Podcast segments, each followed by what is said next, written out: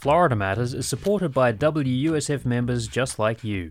Your donation of $5 or $25 will help ensure public radio thrives. And thanks to Candy Olson, an additional $50 will be added to your donation.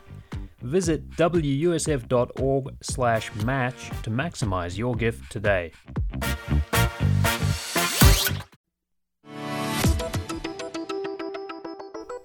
This is Florida Matters. I'm Matthew Peddie. With grocery prices rising and growing awareness about the threat of climate change and what that means for the global food supply, a lot of people are paying more attention to what they eat and where their food comes from. Tampa Bay has a thriving culinary scene, and there's also a network of entrepreneurs at every stage of food production. Today, we're going to speak with a Tampa Bay resident who turned an idea about backyard farming into a business Zach Correa's Lemongraft is in just a few cities now, but he has big plans for his online marketplace where people can buy and sell homegrown food. We'll also hear from Sam Myers, whose distillery, the Tampa Bay Rum Company, taps into the legend of the pirate Jose Gaspar. And we'll talk with chef Shayla Daniels, who launched her pastry business, Shay Shay's Sweets, after working as a pastry chef in the restaurant industry. First, meet Zach Correa. He's an architecture graduate who says the idea for his online marketplace came from thinking about designing sustainable communities. He's also a 2021 How I Built This Fellow, winning a coveted spot in NPR's program for promising entrepreneurs. Zach says he wants to reduce the barrier to entry, so there's no sign up fee, but Lemongraft charges growers a percentage after they make a sale. He spoke to me via Zoom from Embark Collective, a startup incubator in downtown Tampa. So, how does your app work? And I wonder if you could explain a little bit about the name Lemongraft. What's the significance in that? Um, the way the platform works is uh, you can go on this website, uh, lemongraft.com, and you can shop in all your neighbors' backyards, see what everyone in your community is growing, uh, and then you can buy and sell local and homegrown foods with your with your neighbors. So it really opens up the marketplace to everyone, allowing um, anyone to participate in the, the local food system. We have people in their apartments who are growing out of pots. Uh, they're growing like herbs and they have way too much oregano. And so they sell their extra oregano to their neighbors. we have people who are just out of their backyard. They have a couple fruit trees and when, it, when the fruit is ripe, they have hundreds of all this excess you know, fruit and they're like, hey, let me, let me sell that to my neighbors. And then, uh, and then they take that money and they buy you know, the oregano from the person in the apartment or whatever. Um, and so what it does is it just, it removes all the barriers to enter the marketplace, uh, much like Airbnb or Uber did for their respective markets, uh, really allowing anyone to participate as a driver or a host. Like, hey, do you have a bedroom? Rent out your bedroom. And we're kind of saying the same thing. Like, do you have a backyard? You don't need to be a farmer to participate in the food system. Ever, and we think that that's the future for how we're developing, how we will eat really in the, in the, in the future. I think it's going to be a community-based food system, and community-based systems are really uh, more sustainable and resilient structurally. So the name Lemongraft came from when I first had this idea. I had pitched it to a couple people in the space, and everyone thought it was a crazy idea. They're all like, "You're not going to feed the world from people's backyards. It's just it's never going to happen. You need big agriculture uh, in order to feed the world." And so really, what they were telling me is that it's a it's a dud. You know, like gardening is kind of like a hobby, but it's not very useful. So it's like a it's like a lemon. You know, like uh, like a dud.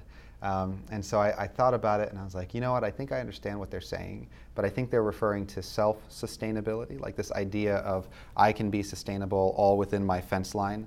Um, but I don't see that model of sustainability uh, anywhere in nature. Uh, in nature, it shows us uh, interconnected network of dependencies and it's just this elaborate network you know of, of interdependencies.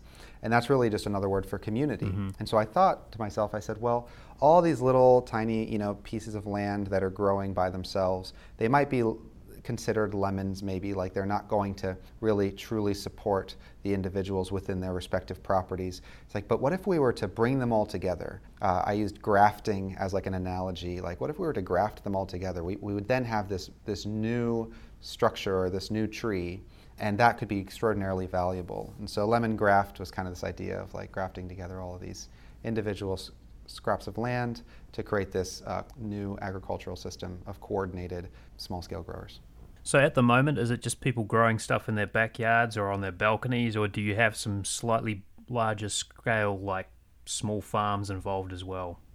We have small farms as, uh, involved as well, uh, and even medium-sized farms. So right now we have every, everything from apartment to backyard.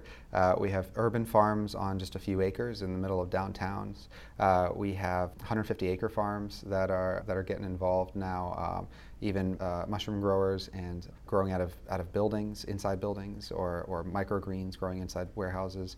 Uh, we have um, people who do value-added products like uh, fermented foods and kimchi's and sauerkrauts and kombuchas and uh, honeys and all sorts of stuff. How many people are involved then? Do you have a sense of what your kind of production scale is, or, or how many people are actually in the production end of things? We just launched a couple months ago, so we've just been testing the markets here in uh, downtown Tampa.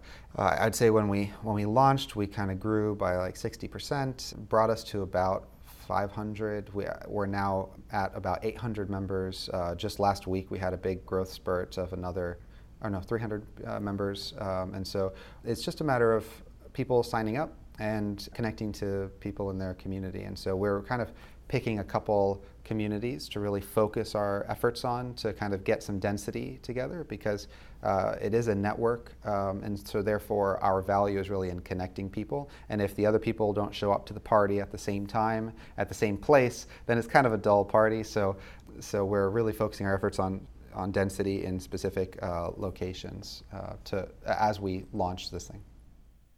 Is just Tampa Bay at the at this point in time it's not just Tampa. Uh, so Tampa was our first location. We're going to be launching in uh, in Tennessee, just in like the Nashville and southern south of Nashville area. We have another community that's getting started out in Boulder, Colorado, and there are tons of other people who are who've signed up all around the country and even in Canada and a couple other countries who are like on standby waiting for this to uh, to kind of get more um, density in their in their areas.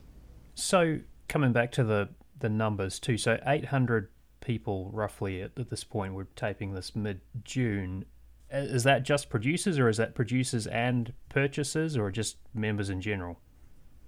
So with with uh, it's a it's a unique kind of supply chain. What we've built is a it's it's a decentralized supply chain for local food, and that's fundamentally different than any other way you're going to access your food. And what that means is that part of what Lemongraft is doing is we're redefining the farmer. Like, what is the future of uh, what is going to be the future definition of the farmer? And we don't think it's going to be career farmer out in the middle of nowhere on big pieces of land, selling through the supply chain, distributing to consumers. That model separates the supplier and the consumer. So you have the, the producer, the consumer.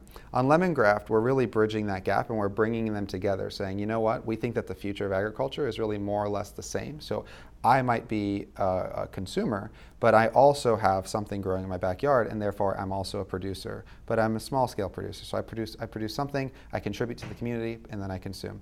And so we think that you know, um, and we see this happening on the platform, is that a lot of our growers are also consumers, and a lot of our consumers are becoming growers, or they are growers. To some capacity. I would say that right now, approximately a third of, um, of all members are dedicated as growers, um, and that's growing over time as people realize that they can participate. It's really an education. As people use the platform more, they realize, like the light bulb goes off, and they're like, oh, wait, I can participate. Like, I could sell something to the community, and then they do. Well, let me ask you this then. So, people already use farmers markets, they use CSAs, there are online food swap networks and other networks where people can come together and, and sell or trade food. So, what is it that makes Lemongraft different? It's the barriers to enter the market. You know, with a, right now, the, the easiest way to participate in your local food system is a farmer's market. And we love farmer's markets, and we're even partnered with farmer's markets. We're not trying to replace uh, farmer's markets or really any part of the system. We're just trying to add some relief to the system and open it up a little bit more to individuals who currently aren't able to access it. And with the farmers market model, I have to apply. This typically an application fee. That's an upfront cost. Then I have to pay for my uh, to have a booth there. So I have to. It's something like depends on the location, but I've seen $600, you know, for the season to be able to, to have a booth, and then I have to have a have a tent and a table. Uh, but that's not even the most expensive part. The most expensive part is my time to harvest an unknowable amount of product, bring that to market, and then spend all weekend trying to peddle my, my products and sell it. You know, my time for the entire duration of the weekend, often we find that growers who participate in a market like this, there's a lot of un- uncertainty.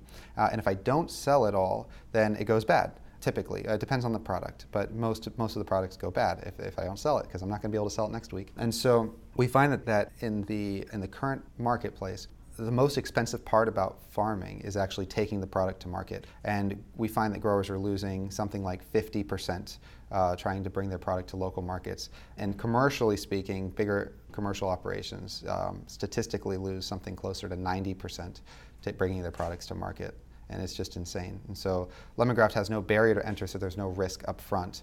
Uh, you list your product digitally. If you don't sell, that's fine. You don't have to do anything. If you sell, then you already guaranteed payment. You bring, you harvest only what you sold. You bring it to the market. You drop it off with the host, and then you go home. You don't have to waste your time, you know, trying to sell it, and then you get paid. And it's a very efficient market. Same for the host. They only are receiving products that they already sold. Uh, and they don't have to buy or resell products, so it's very very low risk for, for them because they're not sitting on inventory or managing inventory.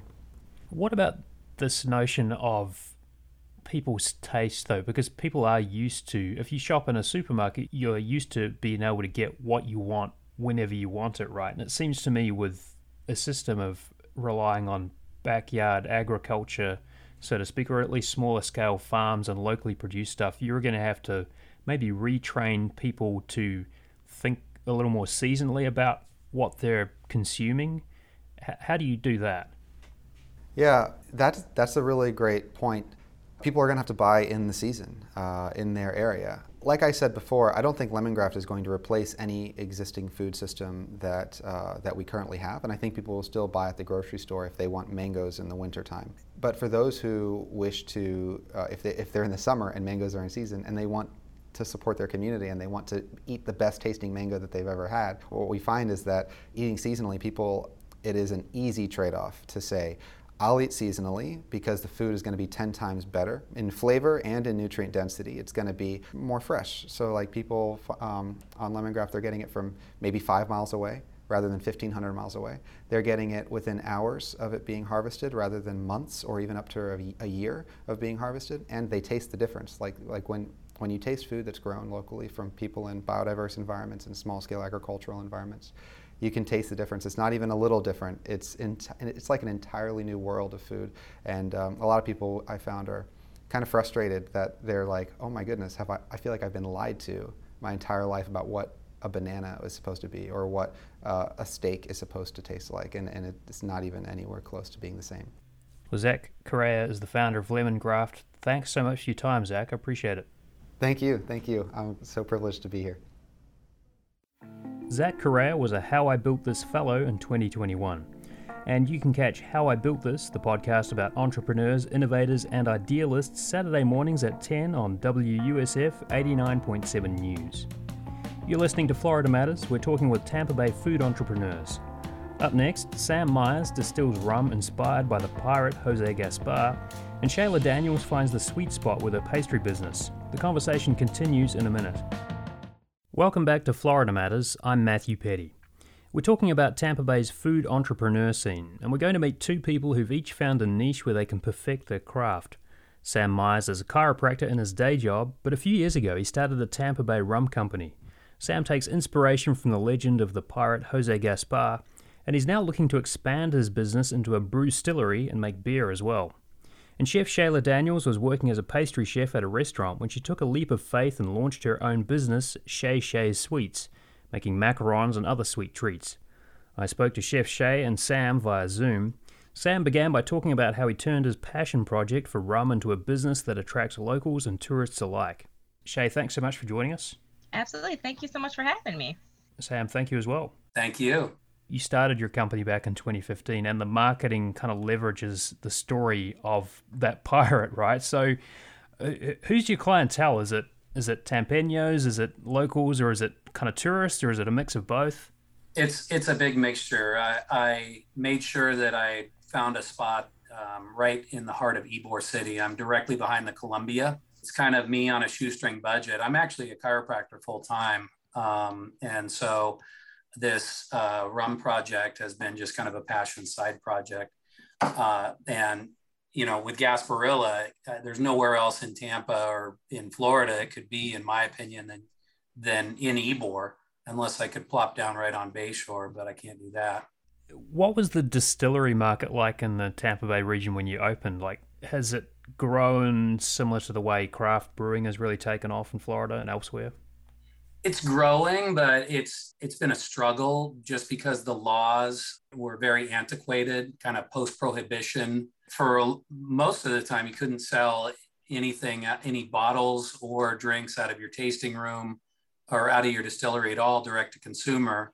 You had to sell to a distributor who would then supply it to the stores and restaurants. So you had to have good contacts in the industry mm-hmm. or millions of dollars. So, but the laws have changed. We can sell bottles now. And as of last year, we can sell cocktails made with our own spirits, which, you know, helps pay the bills while you are putting massive amounts of, of product in barrels and sitting and, and waiting for them to age.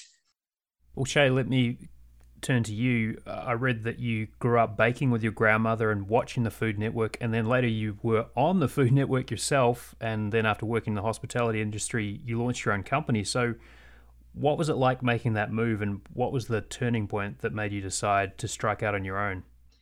It was crazy my whole life, my mom had like instilled in me super hard work ethic, like put your head down, get it done, you know, work 10 times harder than everyone else if you want to be great. And so after like graduating high school, the very next month I started pastry school. So I didn't even take like summer off or anything and just grinding and grinding and grinding. I had brain surgery in 2011. So that's when we moved here to Florida because I have a metal plate in my head. So cold mm-hmm. Wisconsin weather doesn't work well. And um, I got in with some great companies. I worked with Columbia for three years, I believe. I was the commissary manager and pastry chef there. And it just was long, long hours. If you're in this industry, you understand it's definitely a burnout field. but it just hit me one day because I started doing my business on the side because I'm just like, okay, well, I'm doing this one thing. I'm like, but I love macarons. Like, so mm-hmm. I started doing farmers markets in my spare time. And I got to the point where I was having to turn down custom orders and not do as many markets as I wanted to because I just didn't have enough time in my life to do it. I was super nervous.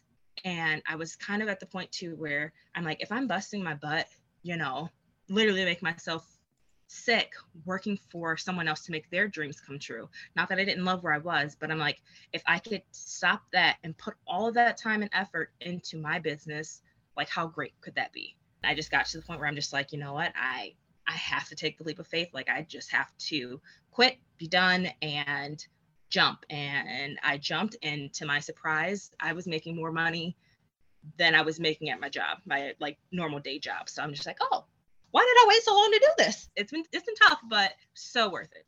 And how long ago was that? That was last March, March 23rd of 2021 took the leap and I quit my day job and I've been running full steam ahead just doing Shay Shay Sweets. Did the pandemic factor into your decision at all? Because there has been so much written about the so called great resignation, right? People really taking time to reassess amidst all of the upheavals in the labor market. Did that kind of have any factor at all in your decision there? It did a little bit. Um, and I'll say it did because hours were cut and i'm just like okay well i still need to be making money and i was nervous though because of the pandemic like you know they weren't really spending extra money because everybody's holding on to it because they're not working so i was super nervous but i noticed that people wanted sweets. Everybody was depressed and all they wanted to do was either drink or drink and eat and i was constantly getting orders and i'm like okay well maybe this isn't you know something where i should be just you know holding on to this day job and when i quit i was able to literally do even more than I was. And I'm like, okay, so people still want their sweets. I can provide them and I can do even more than I was doing before. To me, in, in reality, my brain was like, you're crazy. It's a pandemic. What are you doing? No, like, mm-hmm. don't, this isn't the time to do this. But it just, I'm blessed it worked out for me. Sam, what about yourself? I mean, the last couple of years have been tricky, I'm sure, for a lot of bar owners and people in the hospitality industry. Has it kind of been tough to to sail the Tampa Bay Rum Company through that as well for yourself?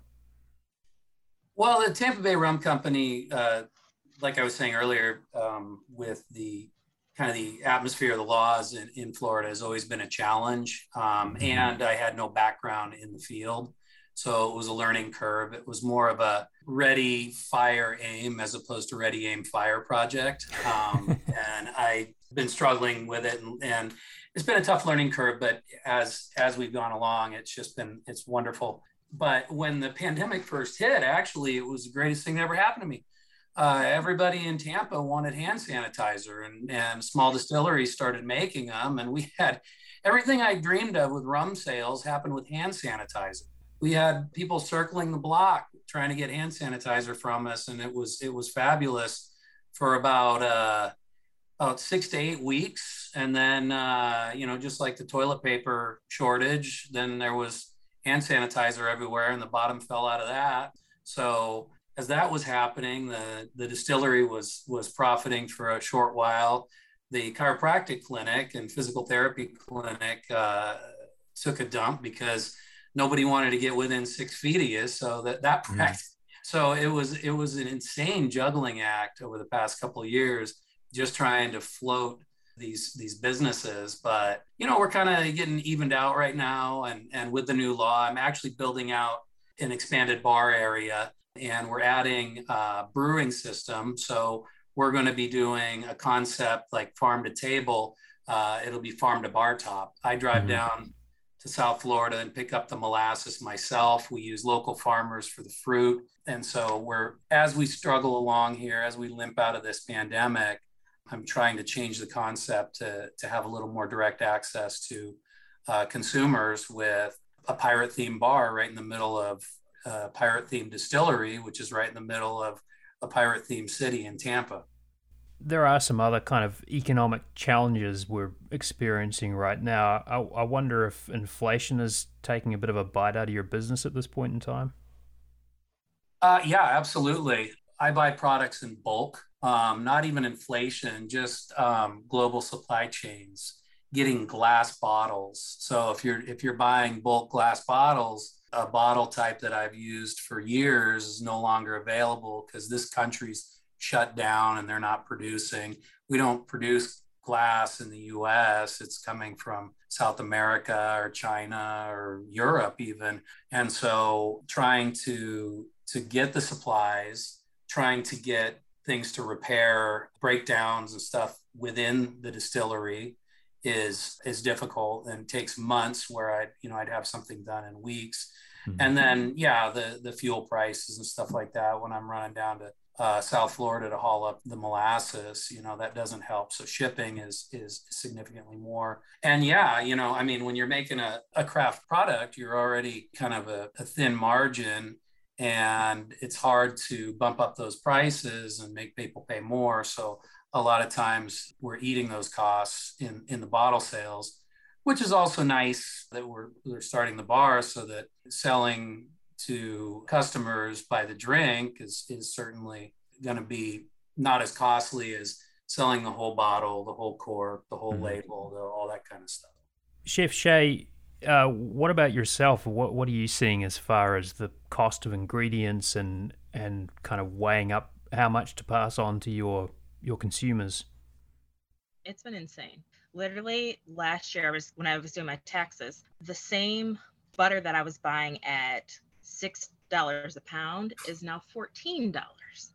Then there's, you know, powdered sugar. There's sugar, like you're saying, in certain companies or countries aren't producing things, so they're still shut down. So now there are shortages and everything. So for my packaging, it's that the price of that has gone up tremendously, or it's just not in stock. So then I've had to have to find new packaging, which is tedious and a pain because especially with macarons, they're so delicate. You just can't put them in anything. And it's it's so hard because at the beginning of the year I did raise my prices slightly, but had no idea that six months in, gas is, you know, pushing six, seven dollars a gallon. And I'm eating the cost at this point because I'm like, I can't raise my prices again when I just, you know, I don't want my customers to feel that, but it, it is hard because I still need to make a profit. It still is a business. And there's so now there's also like certain flavors that I can't offer because there's, you know, no strawberries anywhere. Or mm-hmm. I needed blueberries the other day and I went to every store that you can think of and no one had blueberries. Like so it's it's been very rough and I think it's it's difficult as a small business owner to keep going because it's almost like disheartening in a way. It's like, you know, we're trying to make it, trying to push through, like just trying to break even at the end of the day. And now there's all these road bumps that are mm-hmm. coming mm-hmm. in. Inflation is not getting any better at all. Shay, you, you talked earlier about the kind of business instincts or the work ethics that your family instilled in you. Sometimes, though, you know, passion for food or culinary talent doesn't always translate into a successful restaurant or bar or food business. What do you think is the what do you think are the ingredients for success? Oh, that's a good question. Um, I would think that it would have to a, of course, your passion for it. You have to be passionate about what you're doing because if you're not, it to me, it reflects in your product, whatever you're making. If you're not passionate about it, be it pastries or even alcohol, if you're not passionate about it, it's going to reflect in what you're doing. Another thing that I feel is important is surrounding myself with not only like minded people, but those who I aspire to be like. So keeping other restaurateurs in my circle. So that way, if I have any questions or I hit a road bump somewhere, I can at, reach out and ask questions. I am huge on accepting advice and um, constructive criticism because I'm not, I can, I sometimes you can just get focused on one thing and not see everything around. So I try to keep people around me that see the outside picture as well. And I mm-hmm. think doing that helps me stay successful because I, I love what I do, but keeping other people like, hey, here's this, here's that, or having people that excel in my weaknesses is very important as well for me. Uh, Sam, what do you think the ingredients for success have been for you over the last five plus years? The reason I started the business, I'm originally from out west. I uh, I'm from the Seattle area, and uh, a buddy of mine back home, he opened up a whiskey distillery, and they were wildly successful. Wildly successful. They're a national brand now. And I I looked at it and I kind of read the tea leaves, and I said, well, Florida is about ten years behind the West Coast and craft everything. Um, our craft brewing here started well after you know California, Colorado, Oregon, Washington, uh, and and I looked around. I said, well, there's no distilleries around here. So I said, well, I better jump on this. And so I jumped on it, and then I realized well, there's no distilleries because it's such a difficult thing to do with mm-hmm. the laws as they were at the time. And so that's where I say you got to understand, you know, the industry and and the ins and outs of it and distribution and finding a distributor and but yeah it, it's an ever-changing thing. So you need to be malleable. You need to make changes um, in order to to have success in the industry which i would imagine is in any business. Well sam myers owner of the tampa bay rum company home of gasparilla rum thanks so much for your time. Thank you and chef shay daniels pastry chef baker and owner of shay shay sweets shay thank you as well Oh, it's been a pleasure. I appreciate you guys chatting with me and giving me the opportunity. And that's Florida Matters for this week. You can find us online at wusfnews.org or via Facebook or Twitter. Search for Florida Matters. Special thanks this week to WUSF's Dalia Colón for introducing us to some of Tampa Bay's food entrepreneurs. Dalia hosts the Zest podcast, which explores the way Florida's unique culture is showcased in its food. You can listen to the latest season at thezestpodcast.com. I'm Matthew Peddie. Thanks for listening.